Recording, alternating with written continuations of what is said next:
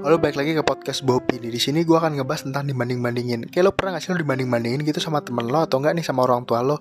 Di sini gue kesel aja gitu sama orang yang suka banding-bandingin.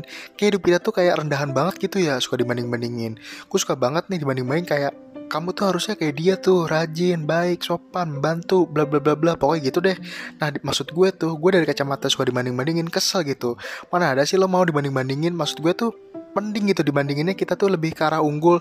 Tapi biasanya kita tuh dibandinginnya tuh lebih ke arah lebih kalah gitu lebih rendah. Menurut gue ya orang tuh punya spesial masing-masing dan setiap orang tuh punya kelemahan masing-masing. Gak mungkin kan kita harus sama kayak yang dibandingin gitu. Gak ada dong kos misal itu jadi patokan hidup. Pasti kita tuh punya cara sendiri-sendiri gitu buat berjuang dalam kehidupan. Kayaknya nih gue nggak tahu ya orang tua kita tuh kayak nggak percaya gitu sama kita. Percaya sama orang lain.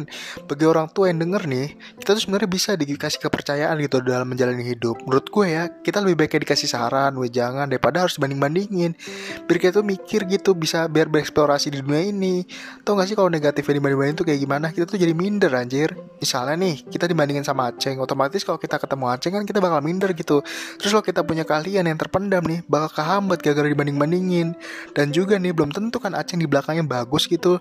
Dan kalian yang bakal jadi orang tua nih dan punya anak nih, mending di, jangan dibanding-bandingin dah anak lu dukung anak kalian, semangatin, supportin. Nah, mantep kan? Udah gitu aja lah. Bye.